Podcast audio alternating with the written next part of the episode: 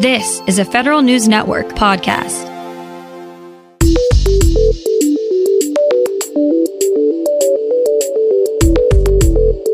Coming up on today's federal newscast, federal workers involved in the lawsuit over the 2013 shutdown could soon see some results for their long wait. Yet another lawsuit from the American Federation of Government Employees. And federal employees can soon get free training on filing grievances online. These stories and more in today's federal newscast.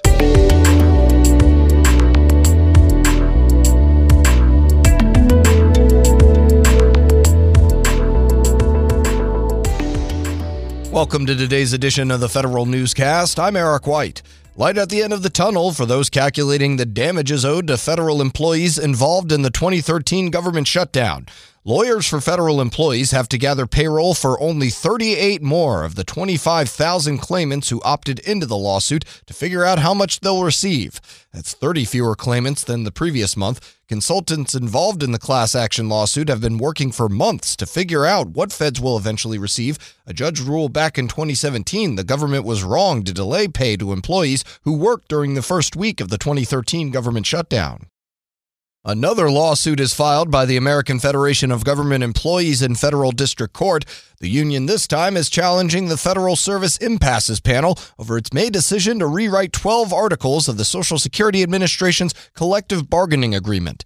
The panel is supposed to have seven presidentially appointed members. It only had six at the time the panel ruled on the SSA contract. AFGE says the panel's May ruling is invalid because the members who made the decision were improperly appointed to their positions. The Equal Employment Opportunity Commission will host free online training on the agency's new online filing system for federal sector complaints and appeals. EEOC expanded its public portal to the federal sector late last month. It allows federal employees and applicants to file and manage their requests for hearings and appeals of their EEO complaints. Online training runs on August 29th from noon to 1:15. Interested employees can sign up in advance on the EEOC's website.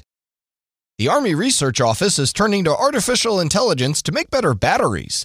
The office teamed up with Cornell University to create AI bots to solve small problems in material science. ARO says the experiment shows that AI can be used in unusual ways to help solve engineering problems. The goal is to find a catalyst for oxidized methanol. Methanol can be stored easier than hydrogen in batteries and therefore can help make them smaller or last longer. Need an airplane part? Just click print. The Air Force is using cutting edge technology to repair aircraft. Federal News Network Scott Maucione explains. The 60th Maintenance Squadron at Travis Air Force Base in California is the first field unit authorized to use a 3D printer to fix aircraft. Airmen can now download blueprints to create hard to find parts. So far, those parts are only for non structural areas.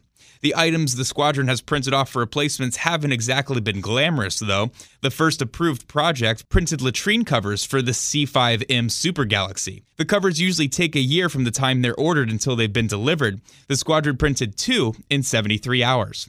I'm Scott Maucione. Hill Air Force Base in Utah is recognized by the Energy Department for its energy and water conservation efforts. The annual Federal Energy and Water Management Award honors federal facilities which make outstanding contributions to energy efficiency, water conservation, and the use of renewable energy. Nuclear power moves up a few notches on the agenda of the Energy Department. More now from Federal News Network's Tom Temin. DOE stands up a demonstration center to examine new technologies for reactors. The center was authorized by the Nuclear Energy Innovation Capabilities Act, enacted last year. It'll be led by the Idaho National Laboratory with a $5 million appropriation for fiscal 2020. Manufacturers will demonstrate new concepts and test their performance with a focus on modular and microreactors for use in remote or small delineated areas. I'm Tom Temin. And after 37 months, the Washington Monument is set to reopen to the public again on September 19th. The building was closed for the long period of time back in August of 2016 due to issues with its elevator systems. Along with the elevator, there's also a new security screening facility for visitors. You can find more information about these stories at federalnewsnetwork.com. Search Federal Newscast, subscribe to the Federal Newscast on iTunes or Podcast One, and follow us on Twitter. Our handle is at Federal Newscast. I'm Eric White.